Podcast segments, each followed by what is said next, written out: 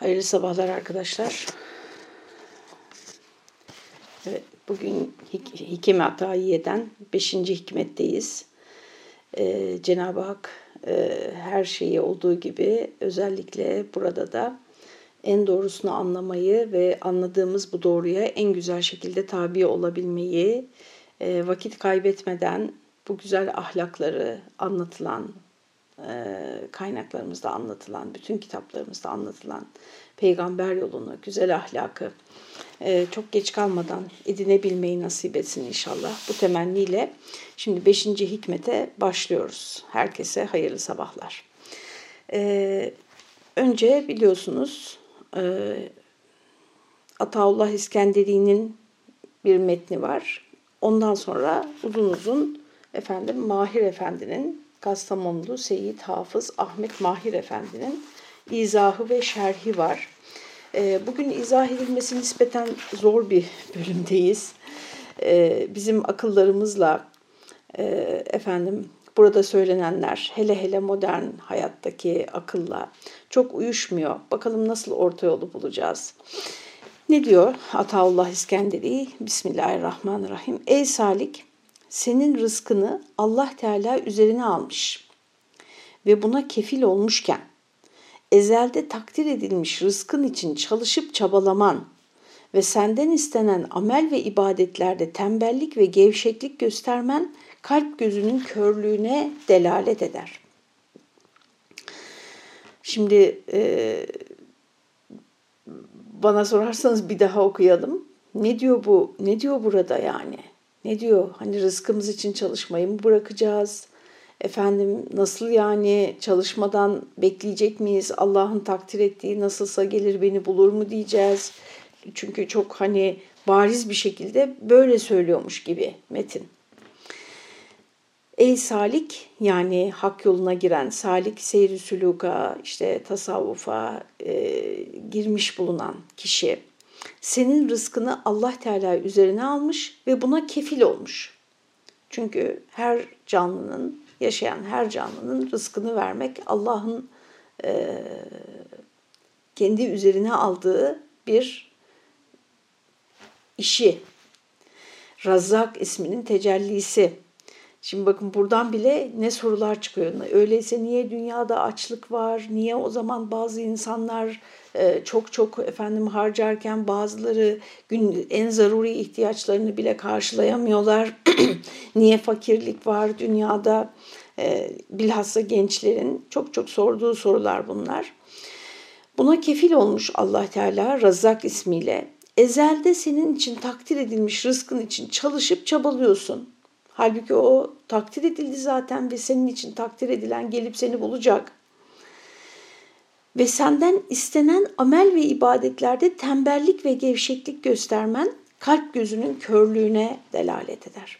Yani senin için takdir edilmiş ve ne yapsan zaten seni gelip bulacak olan rızkın için bu kadar çalışıp e, asıl senden beklenen, asıl vazife olan ibadet ve amellerde, güzel davranışlarda tembellik ve gevşeklik göstermen senin kalp gözünün körlüğünün delilidir diyor e, Ataullah İskenderi.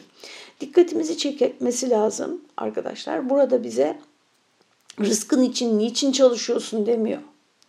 Niçin kulluk için çalışmıyorsun diyor. Bu bunun altını çizmemiz lazım. Ancak bu bakış açısıyla okursak e, burada söylenenin dine, dinimize, dinimizde bize tavsiye edilene aykırı olmadığını görürüz. Yani bu paragrafın gayesi arkadaşlar insanları rızık için çalışmaktan vazgeçirmek, insanları işte nasılsa benim rızkım gelir benim bulur deyip e, kör bir tevekkülle efendim böyle dünya için çalışmayı tamamen iptal etmelerini temin etmek değil, tam tersine bak bunun için bu kadar çalışıyorsun halbuki orada bir şey var bir garanti var Efendim asıl senin için belirsiz olan ve bu dünyaya gönderilme nedenin olan ahiretin için neden çalışmıyorsun demektedir metin. Zaten bunu söyleyince efendim anlaşıldığını düşünüyorum. Buradan sonra söylenenlerin de anlaşılacağını düşünüyorum. Ha az önce söylediğimiz peki neden açlık var, neden fakirlik var, neden insanlar Allah madem rızak onların bütün rızıklarını kendi üzerine almış ve rızkını yaratmadığı hiçbir canlı yaratmamışsa nasıl oluyor da bazı insanlar bu rızkı bulamıyor, ulaşamıyor e, sorusunun cevabı çok açıktır arkadaşlar. Bu e, Cenab-ı Hakk'ın onları rızıksız bırakması değil, e, insanların kurdukları zalim düzenler yüzündendir. Yoksa Allah Teala e, herkese yetecek kadar rızkı, geçinme imkanını, efendim e, aç kalmadan bu dünyada varlığını sürdürebilecek imkanı Allah Teala yaratmıştır. Yani her şeyi oraya bağlıyorsunuz diyeceksiniz ama ben zalim, gaddar, bencil, e, ve kendisinden başkasını asla düşünmeyen ve asla gözü doymayan, bunun altını çiziyorum, asla gözü doymayan vahşi kapitalizmin insanlığın başına gelmiş en büyük felaketlerden birisi olduğunu düşünüyorum. Acizane kanaatim.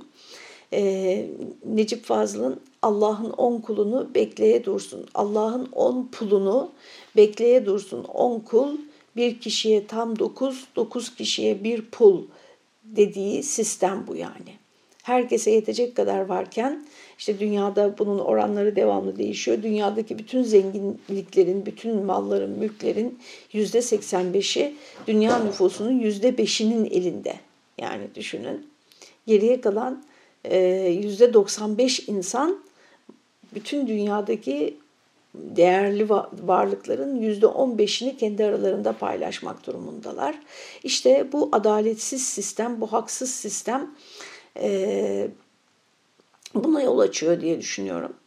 E, burada tabii bu, bu da çok tartışılır. Yani bu da çok e, itirazları olacak bir açıklama aslında ama hani artık çok detayları da e, müstakillen o konuyu ele aldığımız başka bir konuşmaya bırakmak lazım belki. Fakat şunu da söylemeden geçmeyeyim arkadaşlar. E, Allah Teala insanları eşit yaratmamıştır. Eşit yetenekte, eşit donanımda, eşit imkanlarla yaratmamıştır. Kimisi dünyaya geldiğinde e, her türlü e, efendim imkanına sahipken kimisinin çok daha kısıtlıdır şansı, çevresi, zekası, yetenekleri çok daha kısıtlıdır. Ee, evet yani sayısız kapılar vardır. Bu ben buna inanırım. Yoksa insan inancını taşıyamaz, yürütemez, sürdüremez arkadaşlar. Yani bir kapı kapalıysa başka bir kapının önüne gideriz. İnsan için sonsuz fırsatlar sonsuzdur. Ee, rızık kapıları olsun, başka işte mutluluk sebepleri olsun sonsuzdur. Bize düşen onları arayıp bulmaktır. Bunları canı gönülden iman ediyoruz ve birbirimizi de buna teşvik etmeliyiz. Ama Bilelim ki bu kapılar, e, kapılar herkes için eşit miktarda değildir. Peki bunda haksızlık yok mu? e, hemen çok açıkça söyleyelim haksızlık kesinlikle yok. Çünkü e, verilenler ne kadarsa istenenler de o kadar olacaktır. Bundan dolayı burada bir haksızlık, bir zulüm söz konusu değildir. Ahireti işin içine katmadığımız zaman dünyadaki bu dağılımın, bu kısmetlerin, rızıkların, zekaların, imkanların dağılımının e, dağılımını anlamamız, bunu Allah Teala'nın adaletiyle birleştirmemiz imkansızdır arkadaşlar. Ahireti işin içine katmazsak. E, bugünkü varlığımızın ve attığımız bütün adımların ahiretteki sonuçları bizim için tek açıklama, açıklayıcı sebeptir. Yani ahireti dikkate almadan biz bu yaşananları mümkün değil e, adil olan Allah Teala'nın adaletine sığdıramayız. Dolayısıyla inancımızı kaybederiz. Bu bakımdan e, dünyadaki bütün olan biteni değerlendirmek için ve onu anlamlı olduğuna ikna olabilmek için bizim ahiret inancına şiddetle ihtiyacımız vardır. Onu merkeze yerleştirmeye ve her izahımızı, e, izahımızın bağını, onunla bağını kurmaya şiddetle ihtiyacımız vardır efendim e, dinin öngördüğü demeyelim de yani dinin onaylayacağı, dinin onaylayacağı yaşam biçimlerinde de arkadaşlar bütün insanlar eşit e, refah düzeyine ulaşmayacaktır. Yani orada da zenginler, fakirler, orada da şansı yaver gidenler ve işte e, annemin tabiriyle gökten dana yağsa bir bacağı bile bizi bulmaz derdi. Böyle şansı ters gidenler, efendim her işi çok kolay olanlar, zorlanmadan hiçbir şeye ulaşamayanlar olacaktır o sistemde de. Dinin e, memnun olduğu, razı olduğu sistemlerde de e, böyle insanlar arasında farklılıklar olacaktır. Bunun vahşi kapitalizmden farkı ne biliyor musunuz arkadaşlar? O sistemde hiç kimse e, açlık çekmeyecektir, yokluk çekmeyecektir. Çünkü çünkü e, evet insanlardaki bu kazanma e, duygusu, sahip olma, dünyaya dünyaya malik olma duygusu e, dindarlarda da vardır. Yani dindar insanlarda da, ahlaklı insanlarda da bu vardır. Biz dindar olmakla nefsimizi öldürmüş olmuyoruz. Ne yapmış oluyoruz arkadaşlar? Sınırlamış oluyoruz başkasının hakkını gasp etmeyecek şekilde, kimseyi mağdur etmeyecek şekilde, efendim insanların hakkını yemeyecek şekilde ve diyelim ki bir şeyler gene de ters gitti. İşte savaş olur, kıtlık olur, efendim ne bileyim büyük afetler olur, felaketler olur yeryüzünde. E, bir şeyler ters gider ve bazı insanlar bütün e, imkanlarını kaybederler. Öyle bir durumda da düşmüş olanın elinden tutma zorunluluğu, o terbiye, o ahlak, o inançla e, kurulmuştur bu sistem. Dolayısıyla hiç kimse kendi kaderine terk edilmez.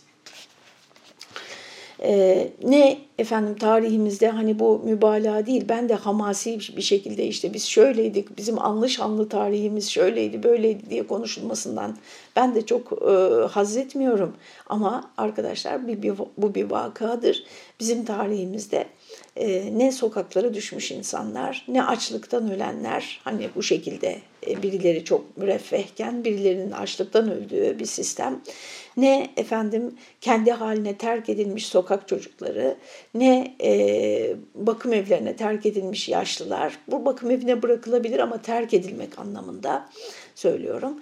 Efendim bunların hiçbirisi bizim tarihimizde yoktur. Hatta arkadaşlar akıl hastaları bile e, insani ortamlarda yaşasınlar diye e, onlara bakmayı kabul edenlerden yani e, köyünün delisine mesela bakmayı kabul edenlerden devlet vergi almayacak kadar veya vergilerini düşürecek kadar e, insani, insan ruhuna uygun, insanın ihtiyaçlarına uygun bir e, sistem kurulmuş hem ama o sistemin dünyanın en mükemmel sistemini kursanız o sistemi yürütecek olan insandır arkadaşlar. O insanlar da o sistemin e, mensubu olan insanlar da o ahlakla, o terbiyeyle, o inançla yetişmişler. Şimdi çok konuştuk. Bakalım Ömer Mahir Efendi, e, yanlış söyledim galiba, Ahmet Mahir Efendi ne diyor e, bu hikmetin izahında? Önce biliyorsunuz bir beyitle açıklıyordu. Rızkı mazmununda gayret, gayretle ibadette kusur, oldu kör olduğuna dide kalbin burhan. Rızkı mazmunda gayret yani kendisi için e, belirlenmiş Cenab-ı Hakk'ın kefil olduğu rızkı, rızıkta çabalıyorsun. Bunda çabalamak. İbadette ise kusurlu olmak. Kusurlu olmak. Oldu kör olduğuna dide kalbin burhan. Bu, bu davranış kişinin kalbinin gözünün kalp gözünün körlüğüne delalet eder diyor. Ve şimdi nesir olarak açıkladığı bölümdeyiz. Hud suresinin 6. ayetinde belirtildiği üzere rızık, bağış ve ihsan suretiyle Cenab-ı Hakk'ın kefilliğindedir. Yani rızıklar, rızıklara Allah Teala kefil olmuştur. Kulluk ve amel etmek var olmanın gereğidir. Zira insanları ve cinleri ancak bana ibadet etsinler diye yarattım. Zariyat suresinin 56. ayeti. Ve insana çalışmasından başka bir şey yoktur. Necim suresi 39. ayet buyurulmuştur. Virtlere, zikirlere, ibadete ve taata devam etmek insanın yaratılış sebebidir. Ee, şimdi burada bir yine bir iki bir şey söyleyelim. Bu ayeti kerime Zariyat suresinin 56. ayet-i kerimesi böyle hop diye anlaşılan çok açık, net ve tamam ya şimdi çözdüm yaratılışın sırrını dedirten bir ayet değil acizane arkadaşlar. Belki de bizim kapasitemizden dolayıdır. E, ve e, yani bunu söylediğinizde peki Allah beni niçin yarattı diyen bir gence ya da sorgulayan bir zihne işte Allah seni kendisine kulluk etmen için yarattı. Ve ma halaktul cinne vel inse illa liya'budun. Bana kulluk etsinler diye yarattım e, diyor. Dolayısıyla Allah seni kendisine kulluk etsin diye yarattı. Demeniz ha tamam ya anladım şimdi filan dedirtmiyor yani. Dedirtmiyor. O onun da açıklamaya ihtiyacı oluyor. Ee, belki de zihinler, bizim zihinlerimiz, düşünme biçimlerimiz çok fazla uzaklaştığı içindir e, Allah'ın yolundan. Olabilir. Çünkü arkadaşlar biz ne yapmaya çalışıyoruz? Biz tamamen e, dünyaya batmış, e, tamamen e, dünyanın bütün var olan yani şu anda dünyada var olan, geçerli olan e, amaçlarla, efendim bilgilerle ve e, doğrularla donanmış bir zihinle bunun çok dışında ve e, ötesinde bir hayatı tam bize haber veren bir metni böyle bir zihinle anlamaya çalışıyoruz. E, böyle olduğu için de çok ciddi uyumsuzluklar e, yaşıyoruz. E, diyeceksiniz ki yani bu açıklamada da şimdi bir handikap var. Nasıl yani? Yani bu kitap bize zaten hani e, bizim zihnimizin e, yanılacağını bildiği için bize doğruyu bildirmek üzere gelmedi mi? Peki niye biz bu kitabı okuduğumuzda okumadan önce daha bir formata, bir formasyona ihtiyacımız oluyor? Yani herhangi bir şey bilmeyen, Allah'ın yolundan, dininden haberdar olmayan insanlara hidayet etmek üzere gelmedi mi bu kitap? Orada da arkadaşlar kalbimizi yeterince bu kitaba açmadığımız ya da e, bunun başka bir söylem, e, başka bir biçimde söylemi olan e, Allah'tan gelen bilgiye teslim olmadığımız için de onu anlamıyor olabiliriz. E, benim acizane kanaatim arkadaşlar bu kitabın Allah'tan olduğuna iman ettikten sonra biz bu kitabı anlayabiliyoruz. Belki üzerinde çok çalışan mesela bazı iyi niyetli müsteşrikler de anlıyorlardır mutlaka ama e, tam olarak künhüne erseler onlar da iman ederlerdi diye düşünüyorum. Çok basit bu düşünce biçimi evet ama böyle düşünüyorum. Şimdi arkadaşlar ben insanları ve cinleri ancak bana ibadet etsinler diye yarattım ayetini anlatırken e, gençlere şöyle e, bir yol izliyorum ben. E, Allah Teala burada arkadaşlar yaratılışı bize anlatıyor. Yani yaratırken bizi öyle planlamış, öyle kurgulamış, öyle donatmış ki bu kurguya ve plana göre Allah'a kulluk etmek bu sistemin yürümesi için şart. Bu metni, bu metni, bu ayeti ben böyle anlıyorum. Ben insanları ve cinleri ancak bana kulluk etmeleri için illa liya'budun li harfi celi var yarattım. Yani amaç bildiriyor. Niçin yarattı? Niçin yarattı? En büyük başta gelen amacı Allah'a kulluk etmeleri. Yani bu şekilde formatladım ben. Eğer böyle yapmazsanız, bu formata uymazsanız, bu yaratılıştaki e, nizama, sisteme uymazsanız yaratılışınızı bozmuş olacağınız için hiçbir şey yolunda gitmeyecek. Hiçbir şey olması gerektiği gibi olmayacak. Allah Allah hocam böyle diyorsunuz ama oluyor. Yani adam hiç ibadetle, kullukla alakası bile yok. Her işi yolunda gidiyor. İşte yine arkadaşlar sırf dünyayı düşündüğümüz için bunu, yani sırf dünya açısından baktığımız için bunu anlayamıyoruz.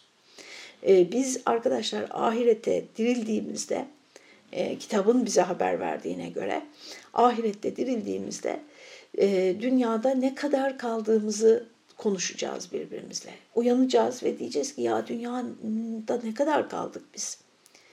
En akıllımız günün bir parçası olarak hatırlayacak. Yani e, kimisi göz açıp yumuncaya kadar diyecek ama kimisi de en akıllımız yani içimizde hafızası en iyi olanlar yarım gün kadar vardı diyecek belki de ya da bir günün üçte biri kadar vardı diyecek. İşte o kadar bir süre olan dünya hayatını bütün varlığımızı sonsuz hayat olan ahireti ve oradaki varlığımızı açıklamanın tek kriteri, tek ölçüsü olarak kabul etmenin yanılgısından bizi kurtarmak için gelmiştir zaten kitap ve vahiy. Anlatabildim mi bilmiyorum arkadaşlar. E peki ahirete yeterince inanmıyorsa zaten o zaman e, önce orayı çalışması gerekiyor. O yüzden de vahyin başlangıcı e, Peygamber Efendimizin vahiy sürecine baktığımızda çok uzun bir süre, yıllarca yani Allah'ın birliğini ve dirilişi anlatmak için geçmiştir ve kendi peygamberliğini. Bunlara usulü selase diyoruz. Yani dinimizin üç temeli vardır, üç esas üzerine kuruludur bütün dini hayat. Allah vardır ve birdir. Dirilip onun huzuruna döneceğiz ve orada sonsuz bir hayat bizi bekliyor. Ve bunu bize bildirmek için de peygamber göndermiştir. Bu üçüne iman etmedikçe ve bu iman çok sağlam olmadıkça hiçbir detayı, dindeki dine, dine ait bir detayı bizim hakkıyla kavramamız imkan, mümkün olmayacaktır. Dolayısıyla eğer biz bu ayeti işte bu şekilde yani e, Elmalı Hamdi Yazır bu ayeti izah ederken şöyle söyler. Hani Türkçemizde de kullanırız der. Bu adam şu iş için yaratılmış ya sanki. Mesela bir işi çok başarılı, çok güzel yapanlara işte insanoğlunu da Allah Teala bütün bu kurguladığı sistem içerisinde insanoğlunu da kendisine kulluk etmesi için yaratmıştır. Bir numaralı hedef budur. O, onun rızkı zaten onu gelip bulacaktır. İşte bu söylem tasavvufta çok kuvvetli bir şekilde yer eder ve e, yine bir başka kanaatim dünya için çalışmaya motive olmak için bizim çok fazla ihtiyacımız yoktur bu motivasyona. Yani dinin bizi motive etmesine çok fazla ihtiyacımız yok. Çünkü onu içimize yerleştirmiş. Allah Teala daha yaratırken işte kazanmayı, çok kazanmayı, sahip olmayı, efendim e, nimetlerden istifade etmeyi, çok çeşitli nimetlere ulaşmayı, yükselmeyi, önde gelen kişilerden biri olmayı bizim içimize yerleştirmiş. Bunu o kadar e, motive e, yani hazır haldeyiz bunun için. Motivasyonumuz tam hazır bunun için. Dolayısıyla bir de böyle bunu teşvik edecek bir öğreti gerekmiyor. Aynen efendim mesela ben ona da çok dikkat ederim. Çocuklarımızı sevmek için de çocuklarınızı sevin, çocuklarınıza karşı merhametli olun, çocuklarınıza düşkün olun. Hiç böyle bir teşvik de yok. Çünkü onu da içimize yerleştirmiş. Ama işte ana babamızı, akrabamızı, büyüklerimizi e, sevmemiz için, onlara hoş davranmamız için, onların hakkını ödememiz için veyahut da işte ihmal etmememiz için nice nice teşvikler var. Çünkü onlar insiyaki olarak böyle gayri e, hiç zorlanmaksızın yani e, bizden kolaylıkla sadır olan şeyler değil, çabalayarak yapmamız gereken şeyler. İşte nereler bizim içimize yerleştirilmişse oralar zaten bizim peşinde koştuğumuz şeyler. E, onun peşinde koşarken ihmal etmememiz gereken ve e, yaptığımızda elde edeceğimiz değer ancak onu tercih ederek yapmamıza bağlı olan bir takım iyilikler var ki onlar için teşvik ediliyoruz. Burası da anlaşılmıştır umarım. Yani e, mesela ahiret için çalışmak, işte bunlardan biri ibadet etmek, namaz kılmak olsun. E, bunu yapmak bizim biz onu tercih ettiğimiz zaman kıymetli. Yoksa o terlemek gibi bir şey olurdu yani. Terlediğimiz için kıymetli olmuyoruz değil mi? Zaten o mekanizma vücudumuzda çalışıyor yani. Uyuduğumuz için, uyandığımız için, su, susadığımız için kıymetli olmuyoruz. İnsana bir kıymet katan şeyler değil bunlar. E, dünyaya düşkün olmak insana kıymet katan bir şey değil. Çünkü o insanın içinde zaten var. Herkeste var. Farklı ölçülerde evet ama herkeste var. E, bize kıymet katan şey içimize konmadığı halde ve insiyaki bir şekilde, kontrolsüz bir şekilde yapmadığımız halde e, insanlık adına yapmamız gereken iyilikleri seçerek, tercih ederek onları ifa etmek, kulluğu ifa etmek.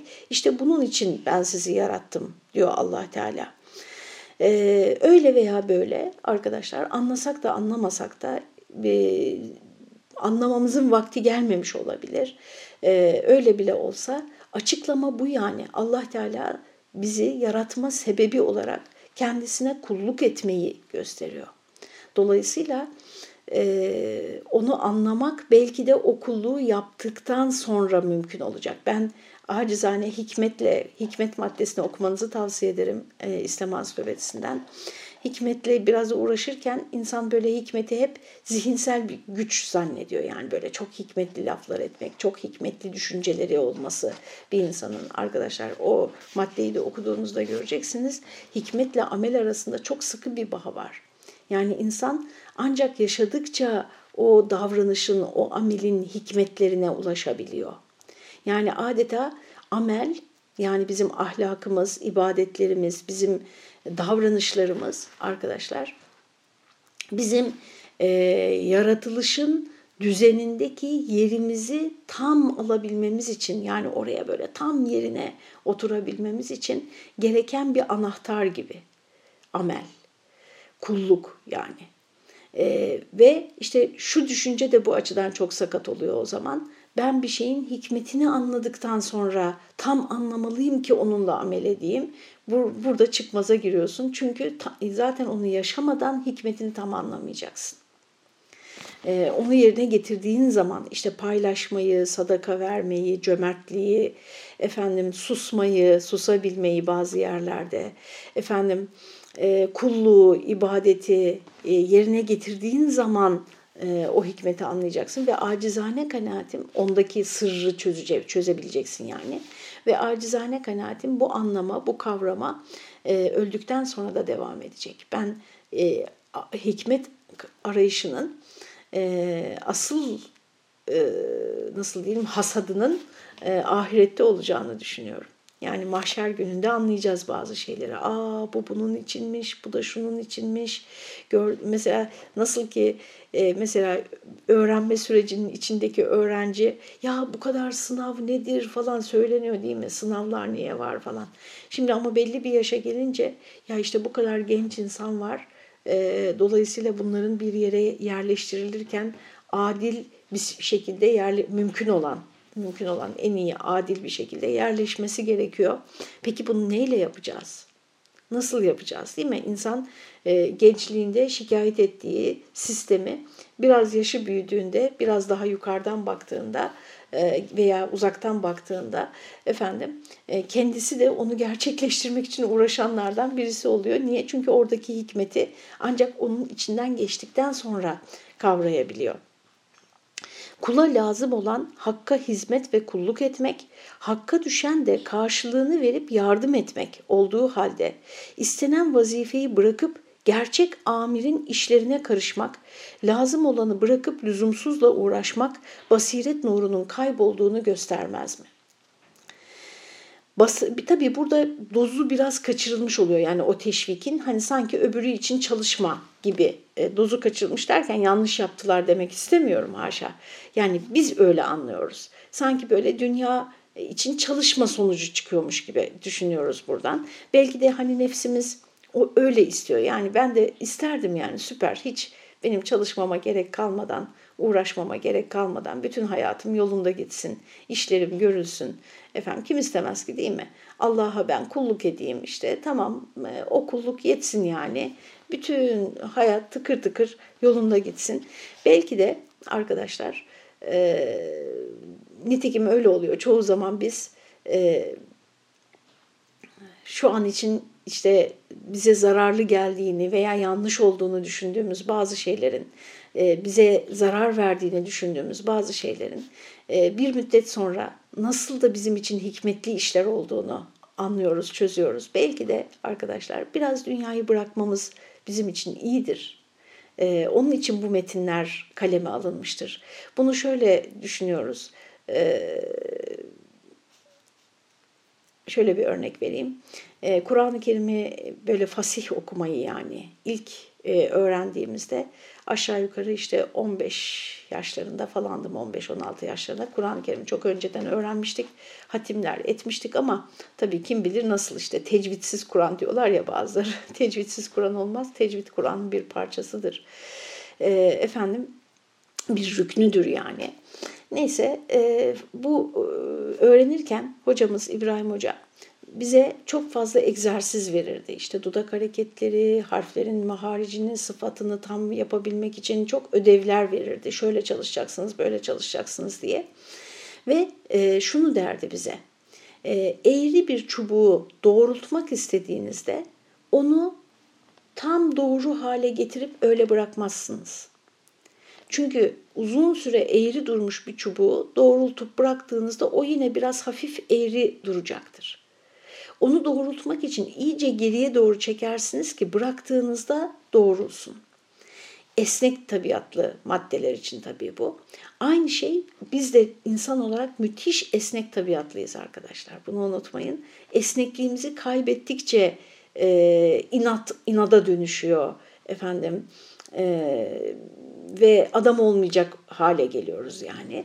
E, ve bunun gibi işte dünyaya çok daldıkça belki bizim böyle bizi geriye doğru çeken bu uhrevi metinleri bize ahireti hatırlatan, Allah'ın rızasını hatırlatan bu metinleri okumamız bizi işte bıraktığımız zaman tekrar daha mutedil, daha düzgün hale getirecektir. Ee, yoksa dediğim gibi sırf buna bakarak e, bazen böyle yapan kardeşlerimiz de oluyor. Yani şu metni okuduğu zaman insanın dünya işlerini bırakası gelir. Rızık peşinde koşmayı bırakası gelir. Veyahut da bırakmasa bile çok anlamsız gelir. Mesela böyle bir yan etkisi var bu metinlerin. Yani boşa gidiyor o zaman benim hayatım. Ben sabah 7'de 6'da evden çıkıyorum. Akşam 8'e 7'ye kadar efendim sırf rızık peşinde e, bütün günümü harcıyorum. O zaman ben boşuna yaşıyorum yani bu kulluğu yapmıyorum gibi. Halbuki o rızık peşinde koşmanın koşmayı da kullukla e, kulluğun dışında bir iş değildir.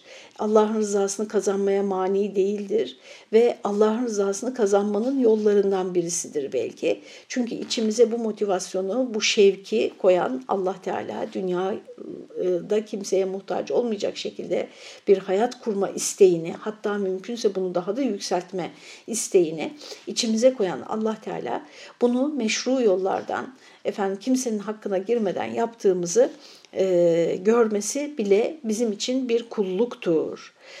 Basarın gözle görülenleri idrak ettiği gibi akli ve manevi işleri de idrak eden kalp gözüdür. Onun yani e, başımızdaki göz, basiret göz, basar gözümüz nasıl ki e, gözle görülen şeyleri görecek şekilde yaratılmış, bizim gözle görülmeyen işlerimizi görebilecek aletimiz de kalbimizdir. Kalbimiz bize rehberlik eder. Gözle görülmeyecek olan şeyleri yani ağacı, çiçeği, masayı, kitabı gözümüzle görürüz. Peki doğruyu, yanlışı, hakkı, batılı neyle göreceğiz? Hangi aletle göreceğiz? Onu da kalbimizle görürüz. Onun nurunun kaybolması yani görme yeteneğinin kaybolması Rab sırlarını müşahededen ve marifet nurlarını mükaşefeden mahrum kalmaktır. İşte o zaman o yukarıdan bakışı, o uhrevi bakışı, o e, maneviyatı da dikkate alan bakışı kaybederiz kalbimizin gözü görme kabiliyeti azaldıkça. Buna sonsuza dek süren kalp körlüğü denir. Bu körlük geçici olarak maddi halleri görmemekten ibaret olan göz körlüğüne kıyas olunamaz. O kadar büyük bir körlüktür yani kalbin kör olması. O yüzden Kur'an-ı Kerim'de Haç suresi 46'da gerçekte gözler kör olmaz fakat asıl sinelerin içindeki kalpler kör olur buyurulmuştur. Yani hakiki körlük görme nimetinden mahrumluk değil, hakkın isteği olan taatı bırakmakla basiretin kapanmasıdır. İşte az önce ne dedik? Hikmet amele bağlı, basiret de taata bağlı arkadaşlar. Çünkü onları taat yani itaat, Allah'a kulluk bunları yerine getirdikçe onlardaki hikmeti, onların bizim hayatımızdaki hikmetini, varoluşumuzun e, bütünleştiğini görebilmeyi ancak onları ifa ettikçe e, yapabileceğiz. Hadisi kutsi'de buyurulmuştur. Ey kulum bana itaat et de senin hakkında hayırlı olan şeyi bana öğret. Yani ben onu bilirim. Yani sen itaat et ettikçe ben senin için, senin hakkında hayırlı olanı senin için gerçekleştireceğim diyor e, hadisi kutsi. E, bir şey daha söyleyelim, süremizi geçtik. E, bu hikmeti inşallah haftaya tamamlarız. Arkadaşlar sufi metinler genellikle genellikle çok büyük çoğunlukla efendim hadislerin kaynağını belirtmez ve çoğu zaman da e, zayıf hadislerle de amel eder. E, zayıf hadis aslında tergip ve teşvik konularında, e, terhip ve tergip konusunda yani bir şeyleri sakındırma, bir şeylere rağbet ettirme konusunda zayıf hadis de kullanılabilir. E, çünkü zayıf hadis uydurma hadis demek değildir. Bu e, terminolojiye de vakıf olmak gerekir. Yani e, sahih hadisler içerisinde e, bir alt kategori olarak zayıf hadis kendisinde bir kusur tespit edilen hadistir. Zayıf hadiste nasıl amel edilmez arkadaşlar? Başka bir hadiste, başka bir ayette benzeri bir hüküm olmadıkça sadece bir tek zayıf hadiste e, işaret edilen bir konuyla bir şeyin farz ya da haram olduğuna hükmedilmez. Ama bir iyiliğe zaten var olan, dinde var olan bir iyiliğe teşvik ediyorsa, e, genellikle mesela surelerin faziletleriyle ilgili hadisler böyledir. Bazı amellere teşvik eden hadisler böyledir. Onları kullanmakta bir sakınca yoktur denir hadis usulünde. E, yani var olan, dinde zaten var olan e, bir hususu, bir ameli, bir e, güzel davranışı teşvik etmek için kullanılabilir bunlar. Çünkü zaten dine aykırı değil o işi yapmak. Ama acizane kanaatim arkadaşlar bir delil getireceğimiz zaman e, iddiamıza, metinde bir iddiada bulunuyoruz. Ona bir delil getireceğimiz zaman zayıf olmayan hadislerden ve ayetlerden tabii ki e, istifade etmek çok daha sağlıklı bir yoldur. Bu yüzden e, bu tip tasavvufi metinleri okurken e, onları bir hadis kitabı gibi kabul etmemek, Gazali'nin İhyası da dahil buna, e, onları bir hadis kitabı gibi kabul etmemek ve orada hadis olarak zikredilen sözün kaynağını bulup e, sıhhatini e, araştırmak gerekir. E, peki bunlar niye bunları almışlar? İşte öğüt olarak kabul etmekten öteye bir yaptırımı yoktur arkadaşlar. Hukuki bir yaptırımı yoktur. Bunu kısaca söyleyip bu sabahı bitirelim. Efendim bu içinden çıkması zor olan konuya haftaya inşallah kaldığımız yerden devam ederiz. Gününüz aydın ve bereketli olsun. Allah'a emanet olun.